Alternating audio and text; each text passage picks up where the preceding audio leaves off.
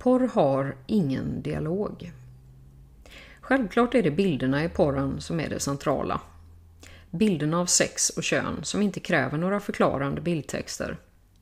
Allt hade varit gott och väl om det hade fungerat på samma sätt i verkligheten. Men det gör ju inte det.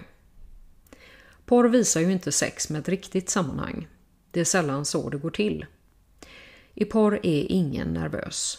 Det finns inga uteblivna stånd, fittor som inte är våta, tveksamhet, ånger, gråt eller sängunderreden som rasar i golvet. Ingen fipplar med kondomer, river ner krukväxter eller får kramp.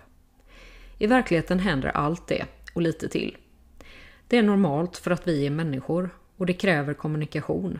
Men det är inte filmiskt. Det rubbar känslan av kontroll som porren ska ge. Kanske är det den här överföringen av att inte prata med varandra i porren som gör att det blir svårt för människor att prata i verkliga livet.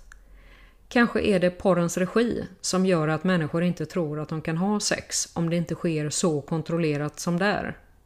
Och vad är det som gör att vi tror att kommunikation kring sex ska ske av sig självt när vi aldrig använder orden för det vi vill?